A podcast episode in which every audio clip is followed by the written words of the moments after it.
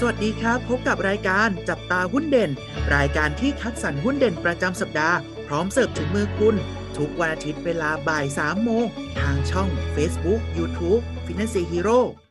สวัสดีครับ สวัสดีพี่น้องนักลงทุนทุกคนด้วยนะครับ วันนี้พบกับพวกเราสองคนอยู่กับเทรนเนอร์โอ๊ตยุทธพลครับ ผมเทรนเนอร์อู๊ดเกรียงไกรครับ สวัสดีครับพี่อู๊ดสวัสดีครับน้องโอ๊ตพี่อู๊ดครับ วันนี้เรามีหุ้นเด็ด ๆ ตัวไหนมาฝากกับพี่ๆนักลงทุนกันบ้างครับ ในสัปดาห์นี้เรียกว่าวันนี้เนี่ยมีสองตัวกันเลยทีเดียวนะครับเดี๋ยวจะเป็นตัวไหนบ้างเนี่ยเดี๋ยวเรามาฟังกันทีละตัวเลยนะครับครับผมสำหรับหุ้นตัวแรกนะครับบริษัทกรุงเทพดุสิตเวชการจำกัดมหาชนนะครับ ตัวย่อก็คือ BDMs นั่นเอง เป็นหุ้นที่อยู่ในกลุ่มของอุตสาหกรรม การบริการประเภทของการแพทย์นะครับ เป็นของนายแพทย์ ประเสริฐประสาททองโอสถนะครับผมซึ่งต้องบอกว่าตัวนี้เนี่ยเป็นบริษัทที่ดำเนินธุรกิจเป็นโรงพยาบาลเอกชนขนาดใหญ่ของประเทศนะครับ โดยมีโรงพยาบาลในเครือในประเทศไทยและกัมพูชา รวมด้วยกันเนี่ย 53 แห่งด้วยกัน แบ่งออกเป็น 6 กลุ่มนะครับผมก็คือกลุ่มของโรงพยาบาลกรุงเทพ โรงพยาบาลสมิติเวชโรงพยาบาล BNH โรงพยาบาลพญาไทโรงพยาบาลเปาโล และกลุ่มของโรงพยาบาลรอยัลนั่นเองนะครับ นอกจากนี้เนี่ยตัวเขาเนี่ยยังมีเรื่องของการดูแลการป้องกันและการฟื้นฟูสุขภาพนะครับผมเป็นการป้องกันก่อนการเจ็บป่วย เป็นการแพทย์สมัยใหม่นะครับผมก็ต้องบอกว่าได้อยู่ในเครือของ BDMH Wellness Clinic จำกัดนะครับ แล้วก็บริษัทของ BDMH Wellness Resort นะครับ เป็นธุรกิจที่ให้การสนับสนุนทางด้านการแพทย์ ธุรกิจผลิตยา ธุรกิจผลิตน้ำเกลือและธุรกิจผลิต นะครับ ธุรกิจร้านขายยาเวชภัณฑ์ต่างๆนะครับ แล้วก็เขาเนี่ยยังมีศูนย์การให้บริการลูกค้าต่างประเทศด้วยนะครับ ในเรื่องของการดูแลผู้ป่วยนอกและผู้ป่วยใน พร้อมกับล่ามในเรื่องของภาษาต่างๆ ด้วยนะครับ ต้องบอกว่าอำนวยความสะดวกในเรื่องอื่น ๆ ให้ด้วยนะ ติดต่อในเรื่องของบริษัทประกันในต่างประเทศให้ด้วยนะครับพี่อู๊ดให้บริการในเรื่องของการต่อวีซ่าจองตั๋วเครื่องบินนะไม่ว่าจะเป็นกลุ่มของผู้ป่วยประเทศญี่ปุ่น นะครับประเทศอาหรับนะผู้ป่วยทางด้านพม่าบังคลาเทศนะครับผมกว่า 160 ประเทศทั่วโลก ซึ่งสัดส่วนรายได้ของเขานะครับ มาจากลูกค้าที่เป็นผู้ป่วยของประคนไทยเนี่ยสูงถึง 82%อยู่ในกรุงเทพซะส่วนใหญ่เนี่ยอยู่ที่ 57%และก็เป็นผู้ป่วยในถึง 55%ด้วยกันครับสำหรับตัว BDMs นะครับ ความน่าสนใจเนี่ย ต้องบอกว่าในกลุ่มโรงพยาบาลนะครับ ถ้าใครเคยฟังพอดแคสต์เรามาโดยตลอดเนี่ยนะครับ ก็จะครับรู้ว่าตั้งแต่ก่อนที่เกิดเหตุการณ์โควิด นะ รวมถึงกระทั่งแบบโควิดแรงๆเนี่ยนะครับ รวมกระทั่งถึงช่วงที่โควิดเริ่ม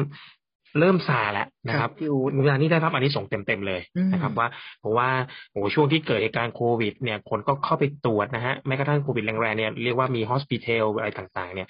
นะฮะหนึ่งในตัวกลุ่มโรงพยาบาลที่ได้รับอันนี้ส่งส์และได้ผลบวกเนี่ยก็คือ BDMs นั่นเองครับนะครับ และ ต่อให้ตอนนี้นะฮะสถานการณ์เริ่มคลี่คลายนะครับ แต่ก็มีการคาดการณ์นะครับ โดยนักวิเคราะห์คาดว่าในไตรมาสที่หนึ่งของปีนี้นะครับอืม BDMs นะครับจะทำนิวไฮนะครับ ของกำไรนะ โตขึ้นเนี่ย ถ้าเทียบกับไตรมาสที่แล้วเนี่ยประมาณ 16เปอร์เซ็นตนะครับ แต่ถ้าเทียบกับปีที่แล้วทั้งปีนะครับ ก็จะโตขึ้นถึง 129 นะครับโอ้โห29เปอร์เซ็นถ้าเทียบกับไตรมาสที่หนึ่งของปีที่แล้วนะครับเรียกว่าตรงนี้นี่คือสาเหตุหลักๆ เนี่ยนะครับ ก็มาจากรายได้จากโควิดนั่นแหละ นะครับ ที่น่าจะโตขึ้นครับ และนอกจากตัวโคโควิดเองเนี่ย ต้องยอมรับว่าตอนเนี้ยนะครับ ผู้ป่วยที่เป็นนอนโควิดนะครับ ในประเทศไทยเนี่ยก็เริ่มกลับเข้ามาสู่ภาวะปกติก็คือ เริ่มกลับมาหาอ่าหมอตามโรงพยาบาลตามปกติแล้วนะครับ ส่วนผู้ป่วยต่างชาตินะครับ ตอนเนี้ยมีการคาดการณ์ว่าน่าจะฟื้นขึ้นมาเนี่ย ประมาณหกสิบเปอร์เซ็นต์ละอืมนะครับ60%แล้วนะครับ เพราะฉะนั้นตัว BDMs เนี่ยน่าสนใจมากนะครับ ก็ ทั้งปีนะฮะในปี 2022 เนี่ยนะครับ คิดว่าจะมีกำไรนะครับ อยู่ที่ประมาณ 10,000 ล้านบาทนะครับ ถ้าเทียบกับปีที่แล้วเนี่ยก็จะอยู่ที่ประมาณ 7,900 ล้านนะครับ ก็ถือว่าสูงขึ้นทีเดียวเลยนะครับ ตัวเนี้ยนะครับเอ่อให้คำแนะนำซื้อโดยนักวิเคราะห์นะครับ โดยที่เป้าเนี่ยอยู่ที่ 31 บาทนะครับ มาดูอัตราการจ่ายเงินปันผลของตัวนี้บ้างนะครับ ตัวเนี้ยนะฮะตัว BDMs เนี่ยจ่ายเงินปันผลไม่ค่อยเยอะ นะครับอืมก็น่าจะประมาณแถวแถว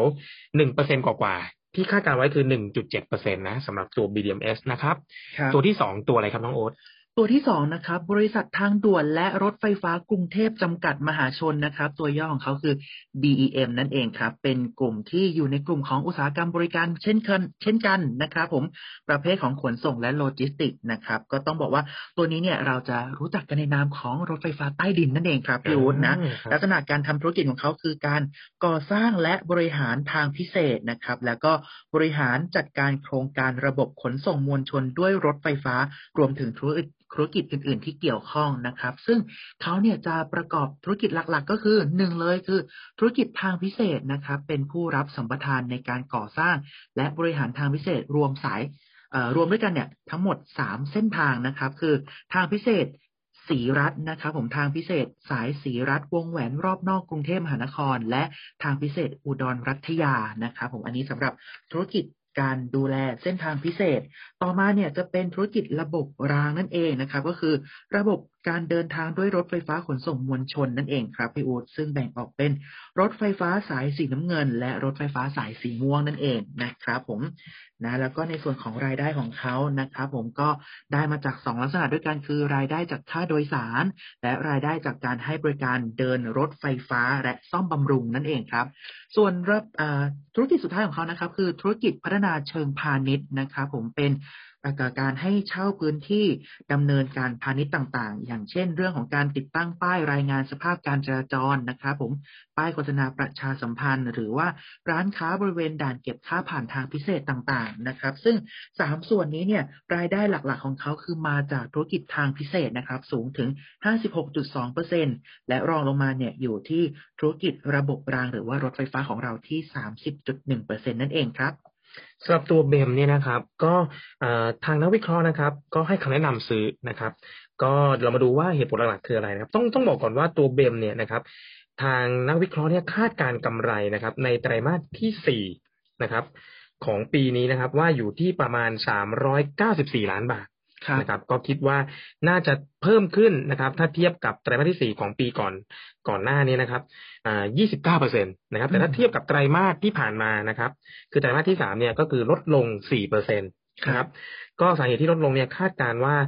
เป็นเรื่องของต้นทุนนะครับ ต้นทุนที่คาดว่าจะสูงขึ้นจากเมื่อไตรมาสก่อนหน้าเล็กน้อยนะครับ ในขณะที่รายได้เนี่ยนะครับ รายได้ยังไม่ได้รับการปรับตัวสูงขึ้นนะ เพราะว่าผลกระทบของโควิดนะครับ และนะฮะตอนนี้นะครับ ช่วงโควิด แล้วก็ช่วงสงกรานนะครับพี่อู๊ดช่วงสงกรานที่ผ่านมาเนี่ย เราก็เลยยังกลัวว่า เอ๊ะจะมีผู้ติดเชื้อโควิดเพิ่มขึ้นนะครับ เพราะงั้นจำนวนผู้ใช้ทางด่วนหรือผู้ใช้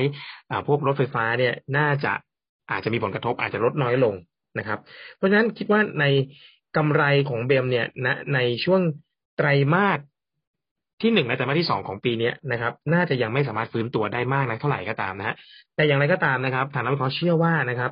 ไตรมาสที่สามเป็นต้นไปนะครับ ของทางเบมเนี่ยน่าจะเริ่มฟื้นตัวที่ดีแล้วนะครับ เพราะฉะนั้นตัวนี้นะฮะให้ถ้าใครใครจะลงทุนตัวนี้นะครับ ก็คืออาจจะต้องมองไกลสักนิดหนึ่งนะครับ เป็นช่วงอาจจะเป็นไตรมาสที่สามของปีไปนะครับแล้วก็มีการคาดการประมาณการกำไรนะครับ ทั้งปีเนี่ยไว้ที่ประมาณสามพันหนึ่งร้อยล้านนะครับ ก็ถ้าเทียบกับปีที่แล้วนะปีที่แล้วเนี่ยประมาณหนึ่งพันล้านเอง ก็เรียกว่ากำไรโตขึ้นค่อนข้างเยอะทีเดียว นะครับ ก็ให้คำแนะนำซื้อโดยนักวิเคราะห์นะ โดยที่เป้าเนี่ยอยู่ที่เก้าบาทเก้าสิบสตางค์มาดูอัตราการจ่ายเงินปันผลนะครับ ตัวนี้ก็ถือว่าจ่ายเงินปันผลไม่ค่อยเยอะนะ อย่างปีปีนี้ก็คาดการณ์ว่าจะจ่ายแถวๆประมาณแค่หนึ่งเปอร์เซ็นหรือหนึ่งเปอร์เซ็นนิดหน่อยเท่านั้นเองครับ อันนี้ก็จะครบทั้งสองตัวที่นำมาฝากกันในวันนี้ครับ สำหรับท่านที่ต้องการเปิดบัญชีหุ้นกับฟินแลนเซียสามารถเปิดบัญชีได้ที่เว็บไซต์ www.financehero.com ใช้เวลาเพียง 8 นาทีก็เทรดได้ทันทีครับ และถ้าไม่อยากพลาดข่าวสารและความรู้เรื่องหุ้นดีๆ แบบนี้ สามารถติดตามช่องทางอื่นๆ ของ Finance Hero ได้ที่ Facebook, YouTube, TikTok และ Twitter นะครับ แล้วพบกันใหม่ในสัปดาห์หน้า สวัสดีครับ